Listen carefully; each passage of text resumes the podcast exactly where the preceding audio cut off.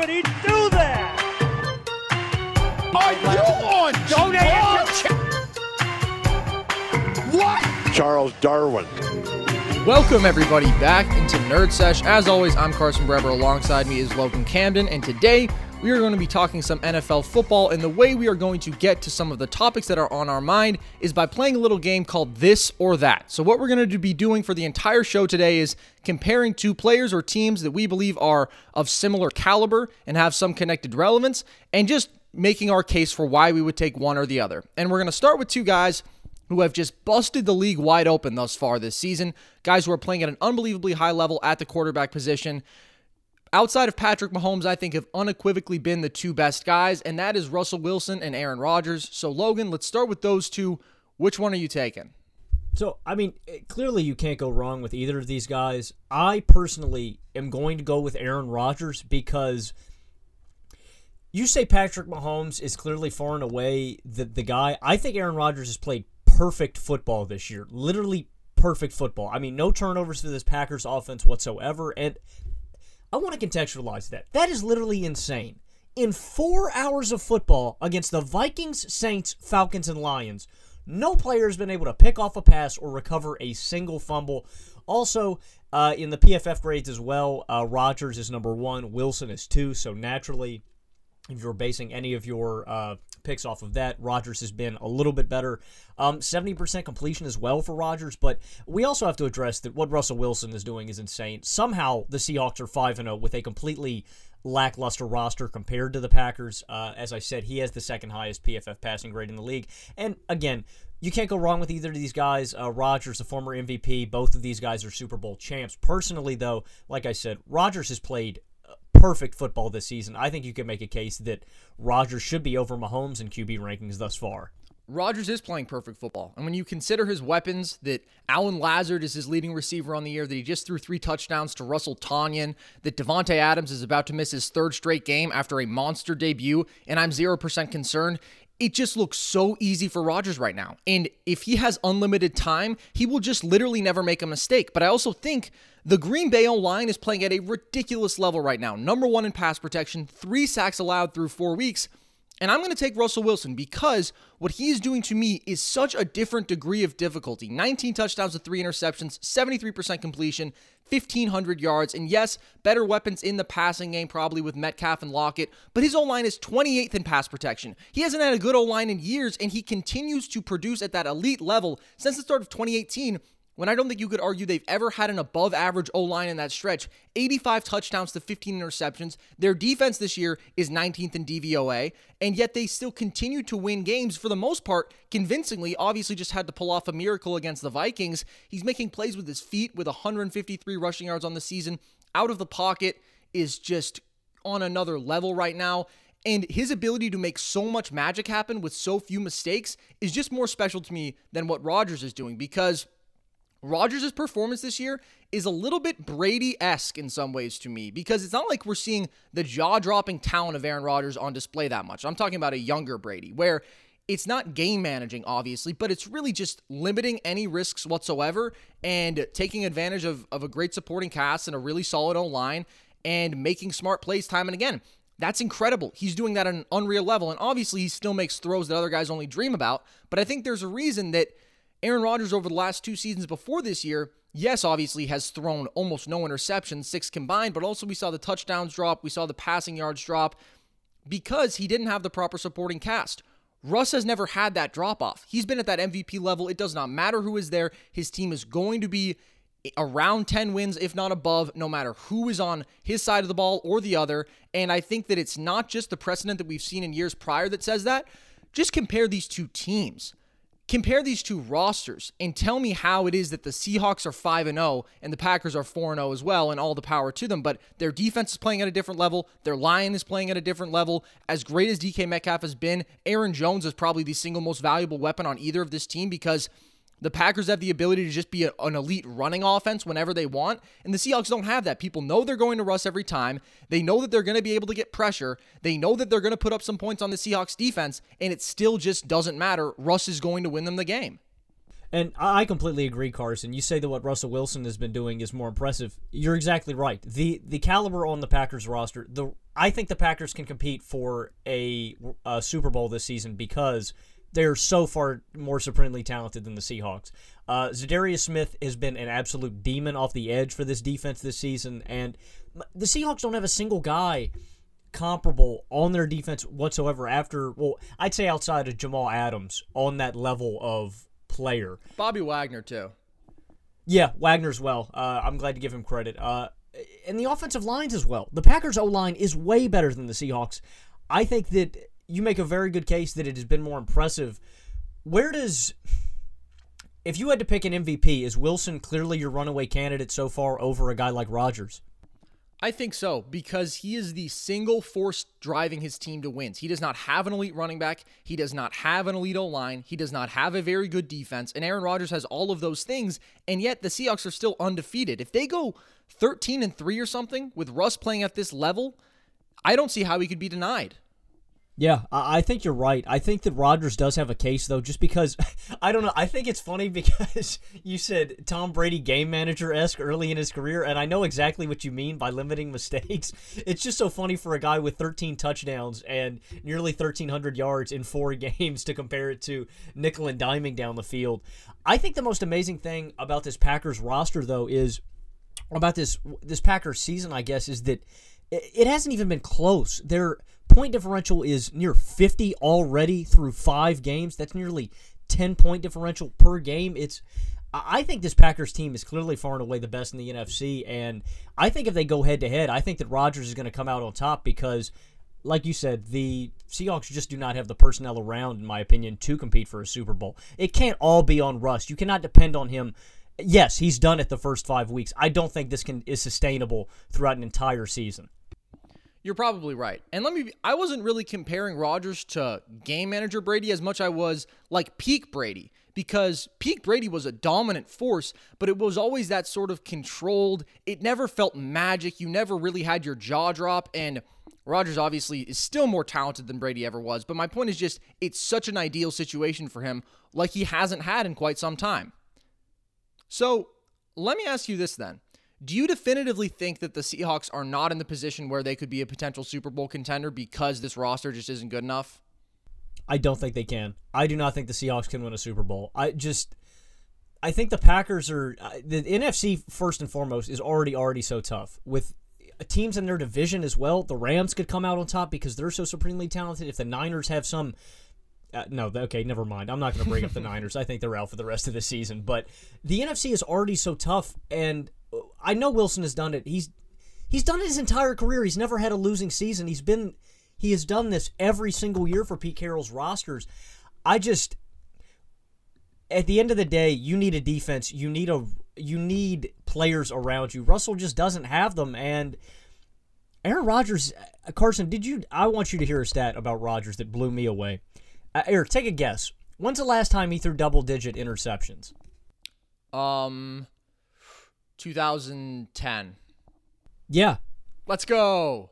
He hasn't thrown double digit interceptions in 10 years. It's just not something that he does. So, in that regard to your Brady take, I will agree that it's not magical. Also, another reason Rodgers does not throw interceptions is because he's smart. He throws the ball away. He doesn't take big sacks. If he's in trouble, he just gets rid of it. Um, but no, I don't think the Seahawks can compete do you genuinely in the NFC with such stiff competition? Do you think the Seahawks have a chance with this bad an O line with no pass rush? Well, they were my pick to get out of the NFC before the season, and I wanted to pick Russell Wilson for MVP because of that. My thing with this defense is I think the linebacking core is solid. I think the secondary is solid. It's just about finding a way to get that pass rush because they have nine sacks through five weeks, and the O line is a concern for me, but at the same time, we have never seen Russ actually be affected by having a bad O line. It just doesn't matter. He's going to produce no matter what. So I don't know. Yes, there are some more complete teams in the NFC. The Packers obviously leading that crew. But there's something about Russ where I just can't imagine betting against them. So I'm not going to rule them out of that conversation. I don't know if they would still be my favorite, but I don't think that they're fraudulent. And yes, I understand what your critique about the sustainability, but also I kind of just trust Russ to sustain this level. So let's move on to compare two quarterbacks who are in very different stages right now. We're talking about MVP leading candidates. Now let's talk about a couple of rookies who are not exactly doing great as far as the winning front, but guys who have shown some real talent, and that is Justin Herbert and Joe Burrow. So, Logan, out of those two, who are you taking? Herbert's had far and away the better start. Two TDs, 300 yards versus the Chiefs, and he's even had the Chargers. Uh, he got the Chargers the lead in the fourth. Uh, 300 yard game versus the Panthers, three TDs versus the Bucs, four in an OT loss to the Saints. From a pure talent and ability as a quarterback perspective, I would want Joe Burrow.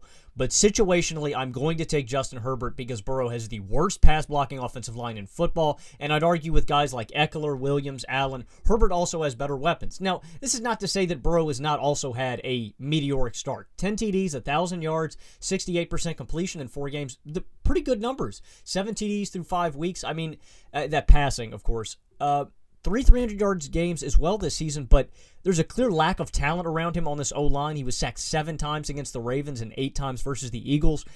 Uh, for the rest of the year, for the rest of his career in Cincinnati, it's just really a health concern because I have no doubts of uh, Joe Burrow as a quarterback. I think he can be a legend.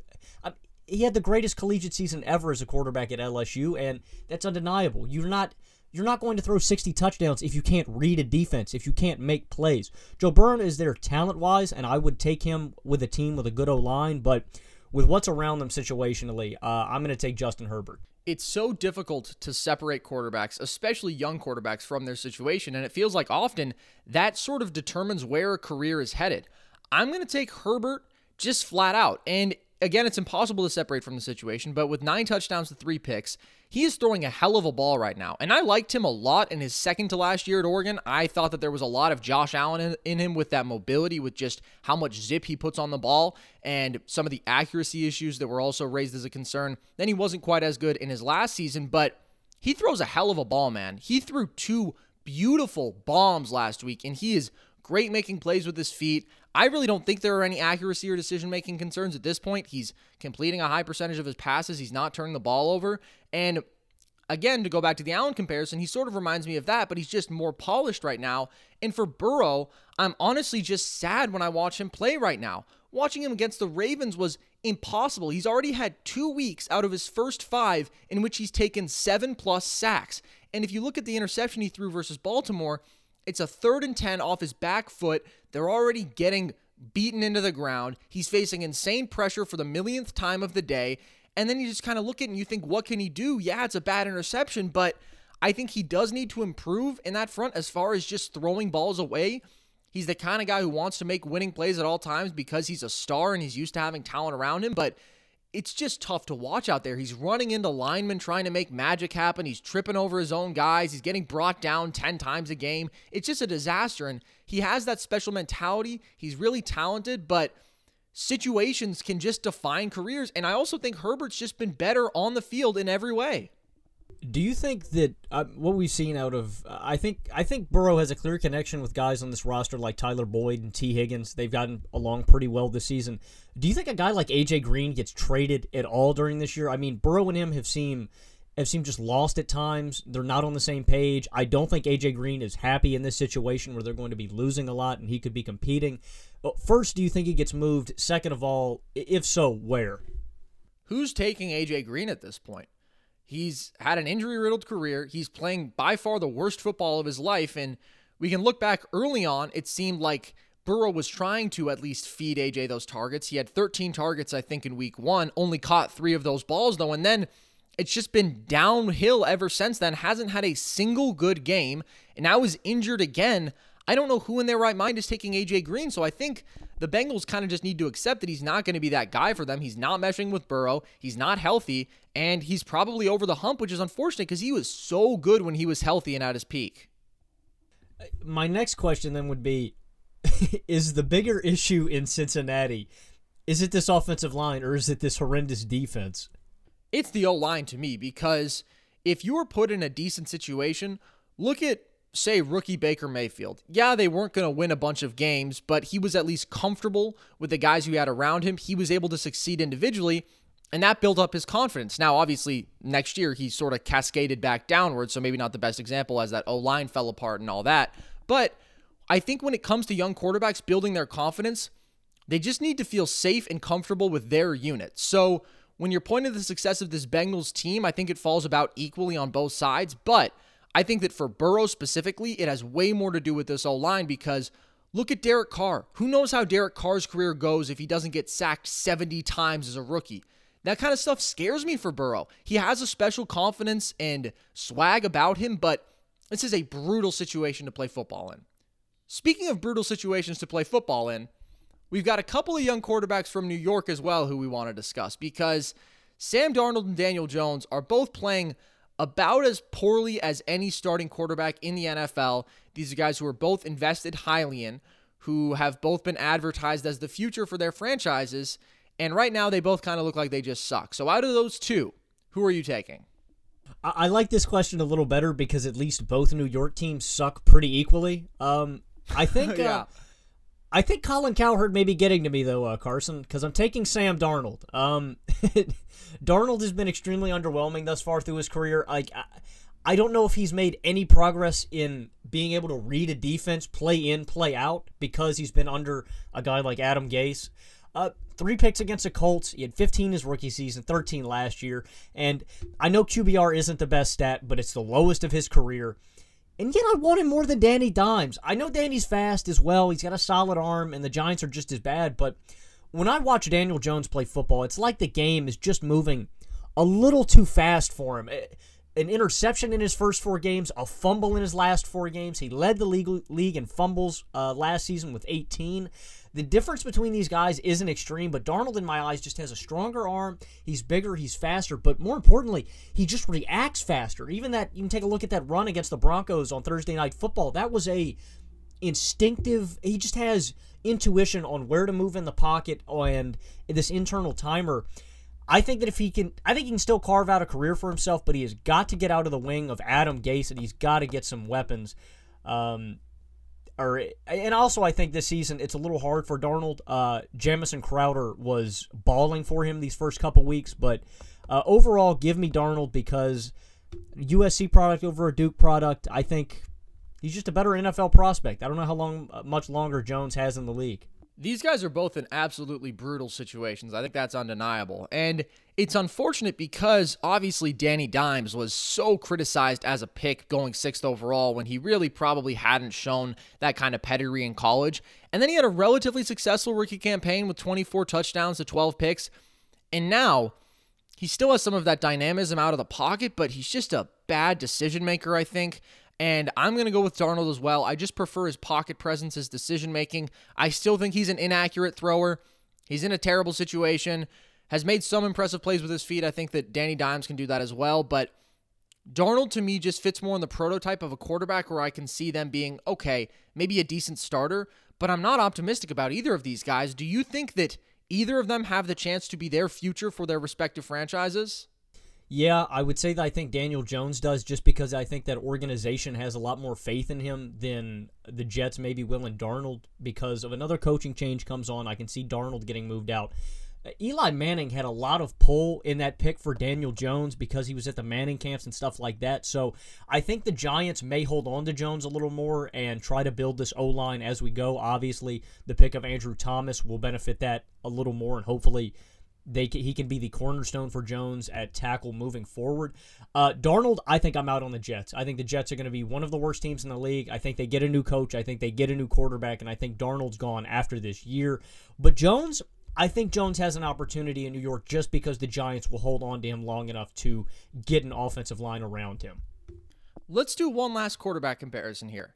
Two guys who are from the same draft class, the same draft class as Sam Darnold, in fact, who have clearly set themselves apart as the star MVP candidate type of guys from that year, and that is Josh Allen and Lamar Jackson. Who are you taking between those two? Call me crazy because I want Josh Allen over last year's MVP. Look, I'm not one of those guys that doesn't think that Lamar doesn't have an arm or can't play QB because he clearly can. But compared to Josh Allen, his arm is far inferior. Allen has the third best PFF passing grade this season, only behind Russell Wilson and Aaron Rodgers. Jackson is 17th behind guys like Ryan Fitzpatrick and rookie Justin Herbert.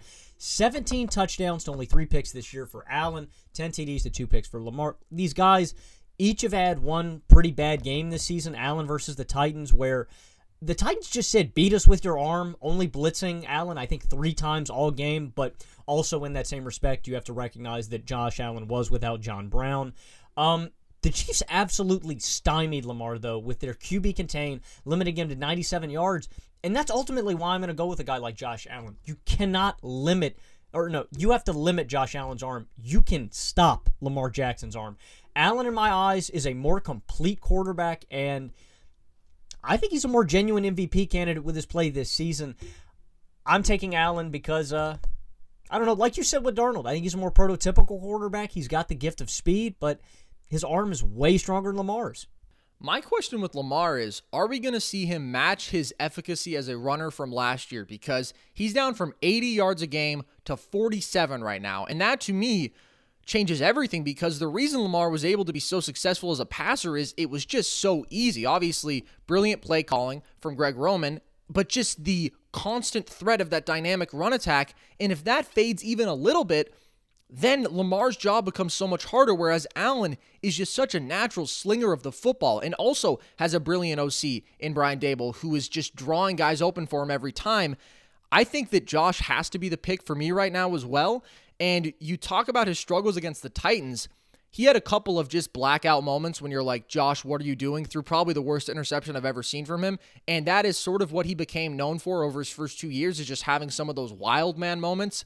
Those have greatly decreased in year three. There have still been a couple, but as that game went on, and yes, the interception sort of disrupted the flow, but he started to do a great job of picking apart that zone where he was just taking the underneath stuff. He wasn't trying to make the win, the winning play every single time. It was just seven yards to Cole Beasley if it had to be seven yards to Stefon Diggs. And I think that he showed in an impressive way to me that he can beat you both with that ridiculous gunslinging and just connecting on deep balls like we have seen and making those magical plays with his feet and picking defenses apart a little bit more systematically. And so, obviously, not a great outcome versus the Titans because they got absolutely thrashed. And that was really killed when they were driving to go down 21 17 and Josh threw that terrible interception. But what we've seen from him right now is unreal. And it just looks easier. It just feels more reliable. And maybe his play drops off as the season goes on, but 69% completion, 1,600 yards, 14 touchdowns to three interceptions, really two interceptions, really one that he is at fault for. He threw two against the Titans, one which is a bad pass, but potentially still a catchable ball, and at the very least, a really tough bounce for it to end up in the defender's hand. I think I'm going with Allen right now as well. So let me ask you, Logan. As a Josh Allen for MVP promoter, how are you feeling about that pick right now? I'm not. I'm not as confident. I mean, eh, the only reason is just it's not Josh Allen's play. One bad game against the Titans isn't going to make me sell on him. It's the play of Russell Wilson, Aaron Rodgers, and Patrick Mahomes. Literally three of the greatest quarterbacks ever. So if I actually had to put money down on it, I'd probably bail on my Allen MVP pick just with how dominant those guys have been. But don't go, don't get it twisted. Josh Allen is. I still think he's a top five QB in the NFL this season. I think so too. And he has a much more difficult job than what was advertised because this Bills defense has definitively taken a step back. So, yes, his weapons are improved, his line is improved. Also, though, the run game is not great. So, this has to be a passing offense basically every time out. And they're not going to hold teams to 15 points a game like they could have at the snap of a finger last year. So, he has to be great. And four out of five times he has been. He just had one rough performance. I wanted so badly for the Bills to make that move on Le'Veon Bell and get you guys that dominant runner yeah. that would uh, just complete your offense because I love Devin Singletary, but he is so much more in that Danny Woodhead, Darren Sproles kind of utility back, and a guy like that's that is what is missing from your offense right now is that every down dominant back, and once you guys get him, uh, the Bills are going to be unstoppable. And the field feels so open because of Daboll's play calling and the weapons.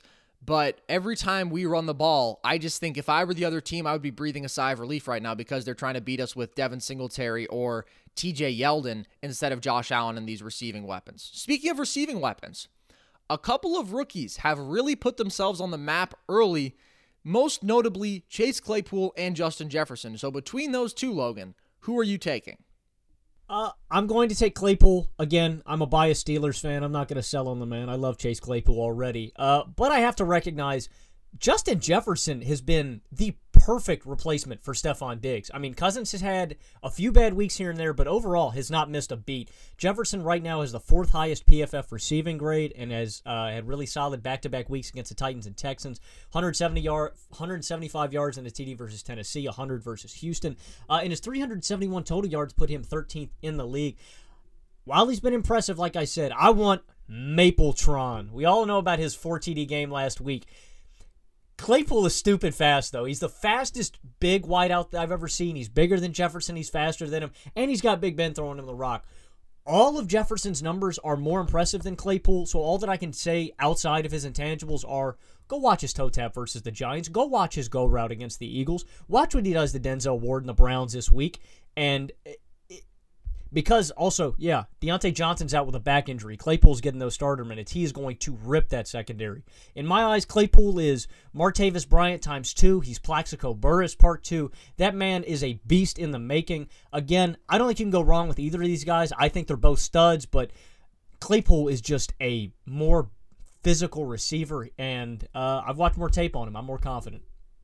Claypool last week was absolutely unbelievable. Felt like every time the Steelers game came on the TV, he was scoring a touchdown. But also, I don't know if it's as sustainable. He has an unreal combo of speed and size. The dude is just a beast. He also wasn't targeted five times, once through the first three games, and he had this one unreal performance. I'm not even sure if he's the Steelers' number two receiver under normal circumstances when Diontae is healthy. And that's not an anti Claypool take. I just think Diontae Johnson is that good and he's that versatile of a weapon. And that's the thing. No one to me is individually going to put up monster numbers in the Steelers offense because they have three guys who are that good. With Jefferson, I see a guy who has caught 76% of his targets, who I loved coming out of college. And honestly, as a Bills fan, wasn't huge on the Diggs trade necessarily. I liked it, but I also thought I would have been very happy with just getting Justin Jefferson because I thought he was going to be that good. I like him more as a route runner. He has some incredible speed as well, not quite Claypool level, but pretty darn close. Great hands, a great contested catch maker, catch maker, and I just think he'll be a more consistent number one receiver type. To me, Claypool is the kind of guy who has unbelievable physical gifts, but I also think is dependent on having weapons around him to where he can get more of those favorable one on one matchups. Whereas Jefferson, I trust to find gaps in the defense, to beat guys off the line of scrimmage, to get open, to make those tough catches a little bit more. I think he's more of a prototypical number one in this league. I'm going to give you a little pushback on the Diontae Johnson might be the Steelers' second best. This week, Claypool will take that job. Um, with his injury concerns, Diontae only has three targets these past three weeks. He's been dropping passes, he's been fumbling footballs. Uh, Carson, this is the week where Chase Claypool definitively takes over that number two spot for the Steelers moving forward. Well, Diontae hasn't really played in these past three weeks. And what I'm saying is, he's had he's played he's his off his role in the offense has been moved due to Claypool, but also week one he had a fumble on a punt return. Week two he dropped a bunch of balls from Ben in the backfield. I've seen some bad. I have yet to see Claypool mess up on the level of what Diontae's been doing. Granted, I love him as a weapon. I just think it's so easy to get Diontae the ball. He's such a weapon in the screen game, and I think there's a reason he was targeted 10 times and 13 times over the first two weeks, and then now he's been hurt. He played 24% of the snaps in your guys' third game, 8% of the snaps in the fourth game. I don't think that it's necessary. But maybe you're right, because Claypool is that good, and either way, I think that as far as a 1 2 3 combo, it has to just be the Steelers and the Cowboys sort of in a tier of their own there. So we just talked about one Vikings receiver. Let's talk about another couple of Vikings receivers, one who is currently their number one guy, and the other one who was in that 1A, 1B role with him, Stefon Diggs or Adam Thielen. Who are you taking between those two? Uh, I'm taking Diggs. Third in catches, second in yards, third most yards per game. He's fifth in wideout first downs. He's more agile. And I'm going to say it, Carson. With Josh Allen at quarterback, I think he's the best wide receiver in football outside of DeAndre Hopkins. Whoa! Whoa, above Julio Jones if he's healthy? Uh, okay, well that's that's a bit of a caveat. Healthy Julio is a different beast, but injured Julio Diggs is too. um, for the Thielen case, I want to say Thielen's been playing really good football. Number one in PFF receiving grade. He leads the NFL in receiving touchdowns. Uh, really good game against the Texans. Eight catches, 114 yards. Carson, I just said it. I want you to think about what Allen does for Diggs. It's a guy that can get him the ball on whatever route he desires, whatever route he runs. I think Allen does as much for Diggs as Diggs has been doing for Allen this season. And yes, number two behind Hopkins with an injured Julio. I think that Diggs has done so much for Allen, and part of the reason is as good as Josh has been, he doesn't quite throw guys open like an Aaron Rodgers or a Patrick Mahomes or a Russell Wilson. And so he benefits from having one of the absolute best route runners in football alongside him. What's incredible to me about Diggs is he already has 509 yards. He also has six drops, and we saw a few of them last week. 51 targets through five weeks. He is Allen's number one option every time out there, and not in a way where he gets locked in on him, although there were a couple of those against the Titans because I think he was just a bit baffled by the zone early and he tried to force it into digs. But for the most part, it's been natural, good opportunities because Diggs is just consistently getting that open, and he also has that game breaking speed. He's a brilliant contested catch maker. The dude is just an all around beast. And Thielen, his best two years with the Vikings were unreal when he had 1276 and then 1373 yards in back to back years. He's unbelievable at just finding gaps in the defense, but I think Diggs is more athletic. I think he's the better route runner. And it's obviously great to see Thielen producing like this after what was such a brutal year last season. He's almost matched his yards total from last year in half the games already. But I think that Diggs is on a slightly different level as far as talent goes.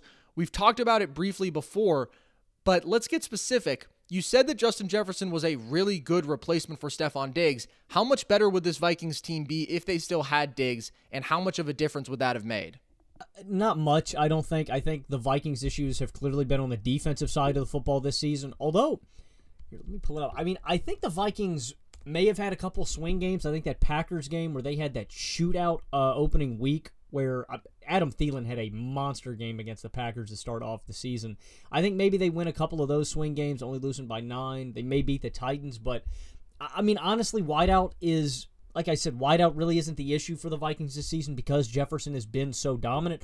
I think on the other side, though, I think the better um, the better point to look at would just be the increase in offensive production out of your Bills this season. Yeah, I think that Diggs is the kind of safety valve where you can get the ball to at any second and he'll make a play for you. At the same time, I think he was a bit underutilized in Minnesota as is, and I think that that's where some of his frustration stemmed from and why he got out of there. So I don't think it's making a huge difference.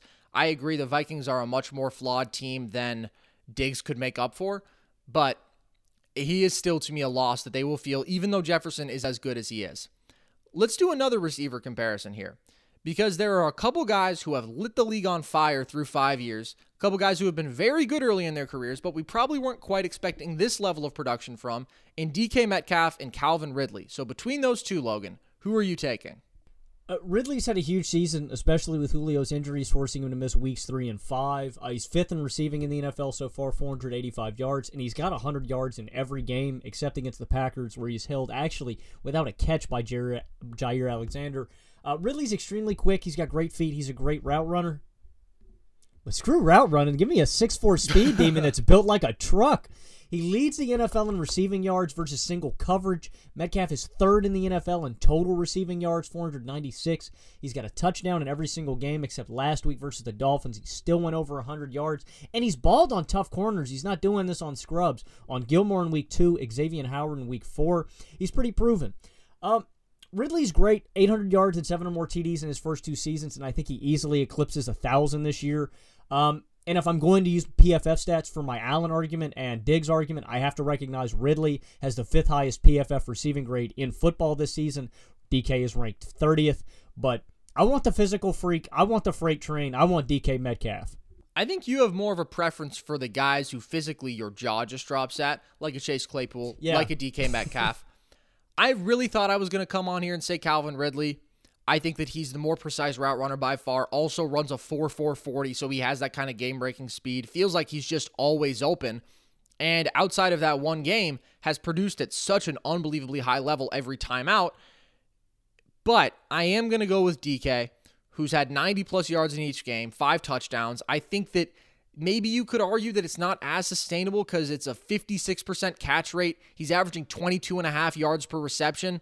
Those aren't really typical elite receiver numbers, but the dude's 6'4 with 4'33 speed. You say Chase Claypool is the fastest big dude you can remember at since Calvin Johnson or Randy Moss. I think it's got to be DK Metcalf, unless we're considering Julio a big dude, which he's not quite as big and strong as a guy like DK. He's unstoppable in the red zone because he is so physically dominant. And just look at how stupid he's made some of these corners look. I is he the closest thing to Megatron that we've had in this past decade? Yeah, and it's weird saying because uh, you make a good point with with the Claypool take because Metcalf should not be fast enough to get behind safeties the way he does. Russell is, and that's why he's such an easy target for Russ. You just gotta loft it up there, and you know DK has already burnt them. I think he is maybe outside of like you said Julio, uh, AJ Green, maybe if you want to make a case. Um, and I think there's been some other really good big guys like a Mike Evans as well, but speed wise and just how they physically look, how they are physically built, no.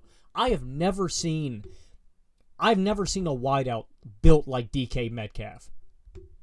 And that's where I'm going to agree because if you compare him to a guy like, say, AJ Green, he has 20 pounds on him. He's so much stronger. And what's crazy about DK is he was so hyped up throughout the pre draft process where people were mocking him as high as fourth overall.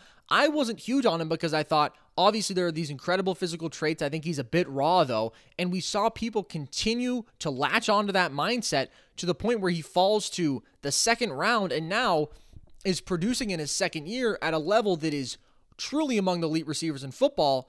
I'm going to ask you with both of these guys because for how early they are in their careers, what they're doing is just unbelievable. How high can both of them go in the receiver rankings in the NFL? as high as possible. I mean, Ridley's rookie season where he came onto the year, he had a, I mean, that string of a few weeks where I think he scored seven or eight touchdowns in three weeks. It was insane, especially for my fantasy team. Uh, I'll always be indebted to you, Calvin. uh, I think Calvin has, with his route running ability, honestly, I think he's got a ceiling of a guy like Diggs. Now, not as not Diggs level because he's not as fast and explosive as Diggs. He's just a little bit slower. For a guy like Metcalf, though, all time, Randy Moss, Calvin Johnson, just because he is physically built like that. Ridley cannot, in my opinion, become a guy like a, a Randy Moss or even a D Hop. There's just a there's a different level of athlete there, and DK clearly possesses the skill set and uh, he's got the hands for it as well. I think DK could be a a top 25 receiver of all time. It's such an interesting comparison because I honestly think Ridley is probably already better than Diggs, in my opinion. He brings so much of the same ability to just get open at any time, and I think is actually slightly more explosive. I think Calvin Ridley is right around top five receiver in football right now. These two are both in that tier to me already, and it's tough to compare because so many of the best receivers in football aren't those physical freaks, but also when you look at the real all time guys, sometimes that just takes you up another level. And so I don't know how to gauge their respective ceilings. I just think they're both going to be top five receivers in football for a while. You think Ridley's already better than Diggs? I think it's really close. I don't know. They're both always open. They both also have that game breaking speed. I think that maybe in the red zone, I would rather have Ridley by a little bit. I think he might be a slightly better contested catch maker, but they're both great there. I think it's really close. I think they're pretty similar receivers, and I think it's a good comparison in that respect. Man, that's that's really high praise. I didn't know you were a big Calvin Ridley guy like that. Dude, I think that I said a couple weeks ago that I thought he'd be a top five receiver in football this year, and obviously these guys are both in great situations as far as their quarterbacks. Metcalf a little bit more so than Ridley, although Matt Ryan is playing at an elite level right now as well. And we'll see when Julio is back and fully healthy how much Ridley's target share changes, but he was still getting these kind of touches and opportunities when Julio was out there over the first couple weeks, and he was equally dominant. So let's flip to the other side of the ball now with a couple of guys who are even younger and who have also already impressed. The two, in my opinion, highest profile defensive players in this draft, not the first two off the board, but the two guys where I was like, I can see them making an instant impact, and they already have. That is in Patrick Queen and Chase Young. So out of those two, who are you taking, Logan? Man, this is weird saying it because I never thought that I'd take anybody over Chase Young, but I am going to go with Patrick Queen. He has been absolutely wow outstanding to start this season. Uh, an AFC, a AFC Defensive Player of the Week award last week, nine tackles, a forced fumble, two fumble recoveries, and a defensive touchdown. He's got two sacks and 42 tackles on the year. Um, Young, I think, still has Hall of Fame upside. I think he's going to be a monster, but Queen with the Baltimore Ravens has just got this this next Ray Allen, T Sizzle. He just seems like the next, oh, the next guy the Steelers are going to have to play against for the next 10 years. And he's going to be a superstar. He's doing Darius Leonard type things in this rookie season. And I think Patrick Queen is going to be, uh, if not already, if you do not consider him to be one of the best linebackers in football, he is going to be one of the best linebackers in football. And now Chase Young gets a little bit of the short stick here because he's had some injuries early on. And just as a pass rusher, if you don't get a sack week in, week out, people aren't going to be uh, astounded at your numbers. Uh, don't get me wrong, I'm not sold out on Chase Young. I still think he's going to be one of the best DNs in the league, but Patrick Queen is so clearly already there on a great Ravens team defense.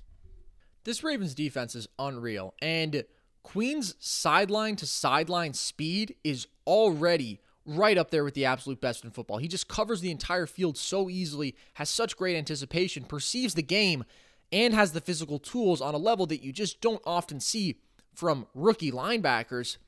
And if we're looking at what they have done on the field thus far in their NFL careers, you have made the right choice. I am still going to go with Chase Young just because he had one and a half sacks and a forced fumble in his debut, and we saw all of the physical dominance translate immediately that made him one of the greatest edge rushers in college football history. Then we saw the sack and a couple of tackle for losses in week two. Then he got hurt week three. He wasn't as disruptive this past week, but we don't quite have as much film on him yet because he hasn't been out there as much. But I think that when you combine what we saw in college with what we saw over the first couple weeks, I'm going to take him and also slight positional bias maybe that kind of game wrecking pass rusher will always be more valuable. And Queen is already so, so good. But I still think that the ceiling is higher for Chase, and I think that he's very likely to get there. Do you agree in that respect? Yeah, I do. I'm. I can't argue with any pass rush take because, like you said, they're always going to hold more value than a linebacker. So, uh, no, and I mean, with two guys this caliber, this early, you can't go wrong. So let's talk now about a pair of elite pass rushers who are right up there with the best in the league Khalil Mack or Myles Garrett. I think we know who has the more established reputation around the league because he built it up several years ago. But I think there's another guy who's playing at a higher level right now. Who are you taking between those two? Yeah, I- am taking Myles Garrett. I didn't expect to because he's obviously on the rival Cleveland Browns. He tried to maliciously murder one of our backup quarterbacks. Uh, but Uh, Myles Garrett, I don't know if we've ever seen. I mean, we probably have in '90s guys like Reggie White, but just Myles Garrett is historically dominant at this position. Seven sacks his rookie season in only 11 games, 13 and a half in a full year. And last season, I think people forget before he beat Mason Rudolph over the head with a helmet, he was leading the defensive player of the year race on it didn't matter what his team was doing he had 10 sacks in 10 games. I picked him midway through the year as my defensive player of the year because he was playing that good football. He was unstoppable. And now this season he's got six sacks and three forced fumbles in five weeks. Myles garrett is an absolute disruptor. Now like you said, Mack has an established resume. What I saw out of him last year kind of shies me away from picking him he only had eight and a half sacks in a full season with the Bears. It was a real letdown for the Bears defense as a whole, and um, and just yeah, just the team as a whole. But this season with Akiem Hicks back, he's looked better. Three and a half sacks in five games. Um, Mack is an elite pass rusher, but he's obviously on the backside of his career at age 29. A guy like Myles Garrett is only 25, is an elite edge rusher, and honestly might be the best defensive end in football. Garrett was my pick to win DPOY before the season, and I really thought about TJ Watt. Through a few weeks, TJ Watt was making me regret that I hadn't picked him. But now Garrett has six sacks in the last four weeks, 10 quarterback hits on the season, and Mack is still great. He has seven QB hits as well.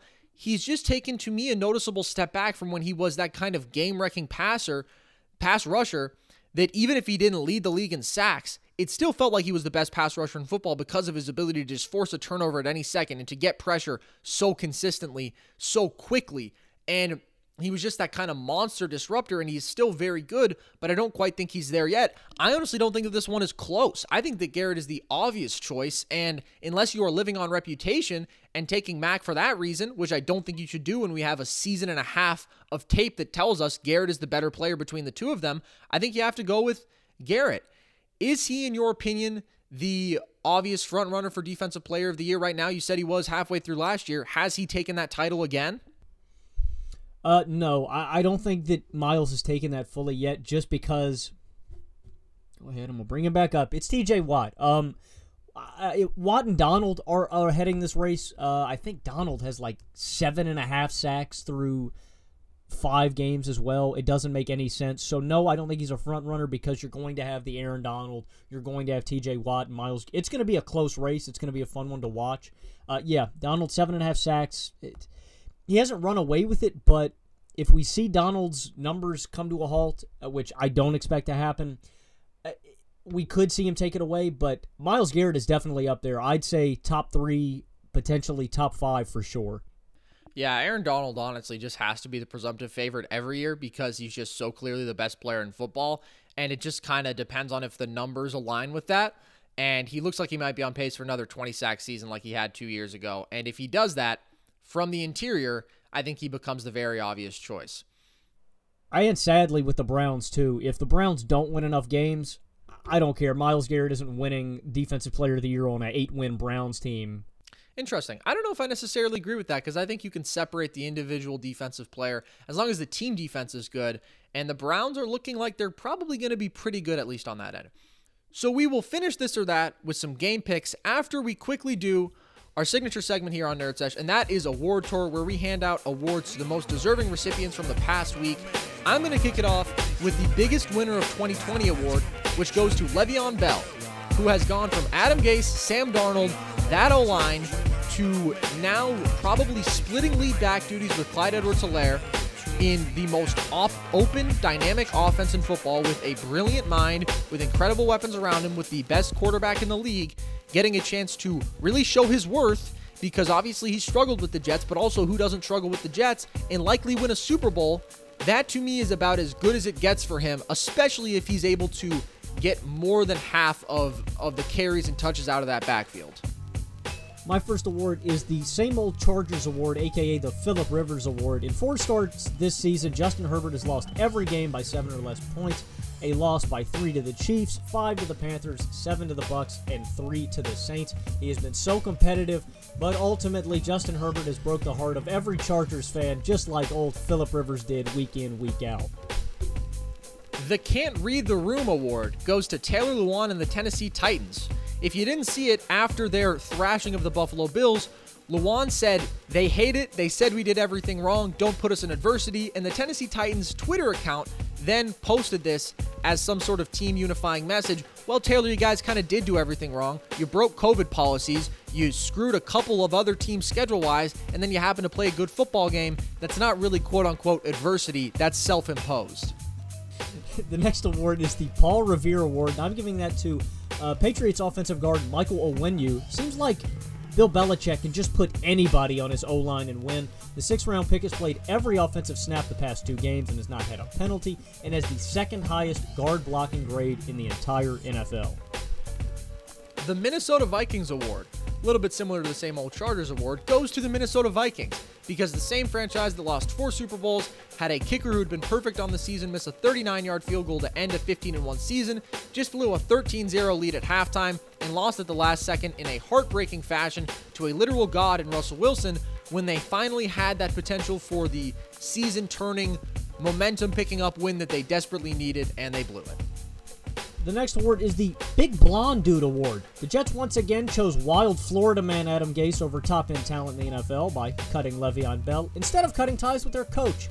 The QB Whisperer seems to have his crack eyes set on losing every game and landing the greatest quarterback prospect ever. So there it is. There's Award Tour. some honorable selections this week. now let's get into some game picks. And let's start with two teams who we've already talked about. We were just talking about with TJ Watt and Myles Garrett. The Steelers and Browns are facing off.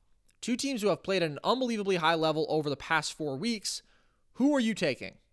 Uh, as a Steelers fan, I can never pick against my team, so I'm going to take Pittsburgh. But I, I think that has some merit to it. Uh, T.J. Watt leads the league in pressures this season. We've seen outstanding play out of everyone on the D line. Tuitt, Alualu, Heyward, uh, Dupree. Bud Dupree is, God, he is going to get his bag at the end of this year. Bud Dupree has been playing great football. Um, and I think there is a serious concern with the Steelers' defense. It's not their pass rush, it's not up the middle. It's the coverage that we have seen out of guys like Devin Bush, Minkah Fitzpatrick, and Mike Hilton, and Terrell Edmunds. It, it seems like we got beat up by Jeff Driskel. We got beat up by Deshaun Watson with no O line when that shouldn't have happened. Like these guys are making plays against what should be a very stout pass coverage unit against lackluster receivings, against lackluster quarterbacks. I think the saving grace in that regard is Baker Mayfield, in my eyes, is ultimately a league average quarterback. So I don't think he's going to light us up, but when you've got Odell Beckham and Jarvis Landry on the outside, it definitely brings into some questions that what if Mike Hilton gets beat on a play? What if Austin Hooper beats Devin Bush on a corner route? These plays will be there to be made, especially with the Browns' talent. And there is some concern with the run defense on the Steelers, though, because of how dominant the Browns' uh, offensive line has been in the running game for guys like Kareem Hunt. Obviously, the Browns will be without Nick Chubb, so is a slight win for the Steeler defense, but still, stout offensive line, great wide receivers on the outside, and some questionable pass coverage by the Steelers this is a losable game for the Steelers, but I, I, don't know. With Big Ben on our side and Claypool balling out, uh, with our offense still in gear, I, I think this should be a dominant win for the Steelers. But there are some uh, some possibilities. The Browns have been such a fascinating team because since being shut down by the Ravens, just obliterated, they've scored 35, 34, 49, and 32 points. They also let up 30 a game. And you raise some concerns about that Steelers defense and I think that one of the determinants in this game will be who wins the battle at the line of scrimmage because the Steelers have 20 sacks in four weeks. They're also going up against a great O line. And so, if they are able to consistently get pressure on Baker, I think we've seen that he really struggles under those circumstances.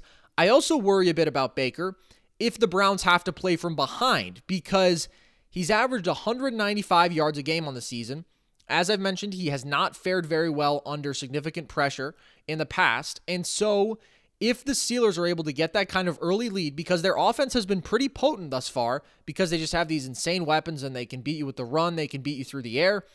I don't feel great about the Browns in that situation. If they're able to establish their kind of football where they run over you guys and their defense plays well enough, then I think there's a very real world in which they do take it. My thing is just against another team that is as talented, more talented, in fact, I don't really trust Baker to go out there and win that game for them. Let's talk about another couple of division rivals in the Rams and the Niners. Two teams who are sort of trending in the opposite directions. Who do you have taking this one? Uh, I'm taking the Rams. The Rams are coming off a close game with the Giants. Um, and I, I, think the 49ers are going to come out hungry. Uh, the 49ers uh, turnovers have killed them the past two weeks three versus the Eagles, three versus the Dolphins. Uh, the run attack is still great, over 100 yards rushing in this game. But with the Rams and their great run defense, I don't see the 49ers being able to consistently get that ground attack going. And with the questions in the air with Jimmy Garoppolo, the questionable wide receiver weapons, the lack of Emmanuel Sanders, I'm going to just take the more dominant offense in this. I'm going to take a page out of the Carson Breber playbook. I'm taking the offense. Uh, Jared Goff is two 300 yard receivers this season, and Woods and Kupp, he's over 70% completion this season. So, um, with the lackluster pass rush as well on the Niners side, I don't see them being able to get to uh, Goff as easily. So, yeah, I have my concerns with the Rams only putting up 17 against the Giants, but I'm going to stick with them because the 49ers are just injury riddled and have a lot of questions on that football team. Yeah, the Niners are so banged up on the defensive end. They're starting to get healthier offensively. I'm going to take them. I don't feel great about it, but they need this so badly. Last week was so terrible. Jimmy was awful. The defense was awful. And we talked about this before the season several times. If the Niners didn't get off to a hot start, go 5 and 1 or so over their first 6 games, I thought it was going to be hard enough for them to make the playoffs, even performing at that level because their schedule down the stretch is so brutal. And now they're sitting at 2 and 3. They have to be the underdogs in this game. I do think this is an important test for the Rams because although I think they're very good, they are 4 and 1 with 4 wins over the NFC East. They're a very strong two-way team if they get consistent pressure on Jimmy, it could be really ugly for the Niners. And this pass rush led by Aaron Donald has been unbelievable as of late. They're the better football team, but maybe because the Niners are at home, they're going to be a little more comfortable. Maybe just because I feel like they need this game so badly, and they are a good football team. I think that they're better than what than the level they've played at. They're not a Super Bowl contender again this year, obviously, but I also don't think they're just going to wilt away and win three games this season. And if that is going to be the case, then they need to win this one because if not, a five, six win season is totally reasonable when you consider who they have to play over the rest of this year. So let's move on now to another interesting game out in the NFC. We have Packers Buccaneers this week. Two teams that have been pretty impressive thus far. Who are you taking there? Uh, I think this is going to be a really good game. Um, I'm going to take the Packers. I think it's a really evenly matched one just because uh, the Buccaneers defense has been tremendous in run stopping, so I think that Aaron Jones maybe gets a little pushback, but Brady is going to be under constant fire with this young O line and Za'Darius Smith on the outside. So, uh, the the basically the game changer for me is the young secondary that the Buccaneers have. I think Aaron Rodgers picks them apart. I think he lights it up, and uh, obviously, if the Buccaneers defense can force some turnovers and rattle Rodgers, they've got to play some sort of time of possession game because you're not going to beat Aaron Rodgers if you let him have the football. I also have some concerns in the arm of Tom Brady. This is no easy secondary that he's going up against. Uh, Jaire Alexander um, and uh, who are some of the Darnell Savage. I mean, these guys are young, but they're really good. And Brady has had a tendency early on in the season to just throw pick after pick. He's got a couple of pick sixes. He's got a couple interceptions his last few games. So I just think the Packers are a more complete team, and I just have more confidence of them going into this game. But I've counted Tom Brady out before. I would not be surprised if this Buccaneers defense stood tall and took care of business against the Packers coming off a bye week. This is a great three and two Bucs team. I think that they are about to be a great three and three Bucs team, and I wanted to pick them just because it feels like they need it more. But the Packers just haven't really been challenged yet, and maybe on their best day, the Bucs can score with them. The defenses have been uh, of a pretty similar caliber, in my opinion. They've both been really good. And if JPP and Shaq Barrett can get that kind of consistent pressure that no one else has been able to generate against the Packers, that might change things if you take Rodgers out of the comfort zone that he has thrived in for this entire season. But I just trust the Packers offense so much more. It doesn't matter who the weapons really are as long as they have Aaron Jones, Aaron Rodgers, and that O line. What did you make of the Bucs loss to the Bears? Honestly, not all that much. I think that we saw that their offense wasn't the kind of dynamic thing we're going to be able to count on every week, like it had looked like against the Chargers when they just surged, or against the Broncos or the Panthers when they put up pretty high point totals. So that to me puts a bit of a ceiling on this team, but I thought their defense played well and it was just kind of a weird loss for them, but I don't necessarily take too much away from it. Yeah, it just concerns me with a dominant defense like the Bears. I would consider the Packers to be there in the upper echelon too. I don't know if it's I don't think Brady's fallen off a cliff or anything, but I think there were some concerns in that game just with how rattled he got with the pass rush. I think that's another potential play out if the offensive line doesn't show up, but I think Brady had to get their those boys' heads spun on straight because an angry Tom Brady throwing temper tantrums on the sideline cannot be fun for any young O lineman. He's an angry guy, that fella. Let's get into the last intriguing game of the week Chiefs Bills. Who are you taking in this one? I'm sorry, Carson. I can't take the Bills. I can't. I I think that the Bills I don't think they were exposed as a whole against the Titans, but there are definitely some concerns on the outside linebackers, in my opinion. Uh, you guys did not get a whole lot of pass rush against Ryan Tannehill, and I think you guys are a little bit more well equipped. Uh, first question though is I think you guys are well equipped to take on Patrick Mahomes in this passing attack. Is Trey White available for this game? He's practicing fully right now, so he should be if Trey White is in this game, I think the Buffalo Bills have a chance because the Titans ripped you guys apart without him. There was a noticeable lacking of a dominant shutdown corner on that side. Uh, I'm going to take the Chiefs because I'm never going to count out Patrick Mahomes in this dominant offense, although the Raiders certainly pulled a uh, fast one the Bills do not have the facilities to beat this Chiefs team, in my opinion, because you guys do not have that dominant that dominant running back that you can give the football and burn the clock out and keep the ball out of Patrick Mahomes' hands. So, yeah, I think it's going to be a, a really fun game to watch. I think Allen and Diggs are going to go over the top a lot to try to keep up with this offense because the Chiefs are going to put up points. But the the pass rush isn't there for the Bills. The there's just a lot of it's it's an it's not a good matchup for the Bills because it's not going to be a run the ball out and hold on to the football. If Mahomes gets the football, they're going to score points and the Bills are going to lose the game. I think this game's going to be a track meet, which is going to be fun to watch, but I don't think that the Bills are equipped to win in that kind of game against the Kansas City Chiefs. The pass rush to me is the biggest concern 10 sacks in five games. They can't get pressure with four. I'm not even sure if they can get pressure while blitzing, and you really don't want to blitz Patrick Mahomes. This secondary hasn't been as airtight as it was last year.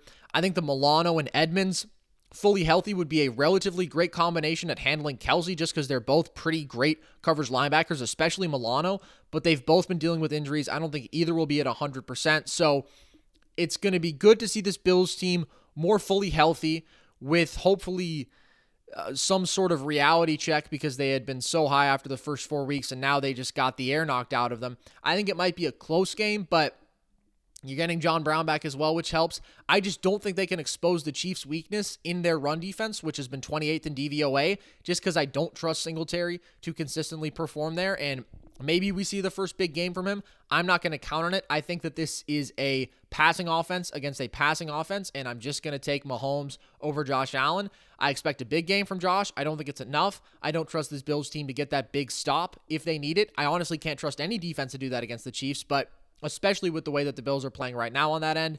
And I could never really pick in an individual week against the Chiefs because to me, they have to be the favorite in every single football game they play.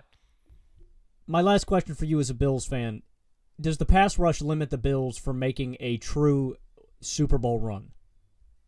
I think that when you're talking about a Super Bowl run, which means you have to get past the Kansas City Chiefs, then yes, because it takes away some dynamism from this defense.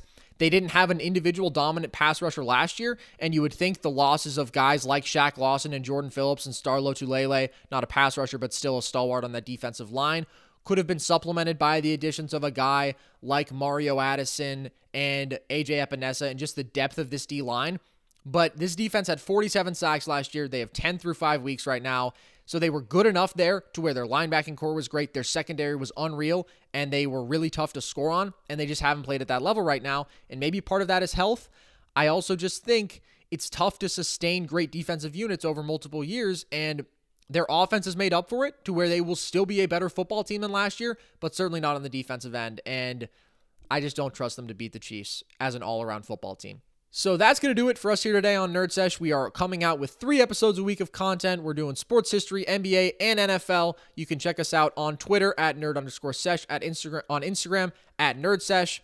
We're available on all podcasting platforms, but we are done for today. You're listening to Blaze Radio on blazeradioonline.com. I've been Carson Brabber. Alongside me was Logan Campbell.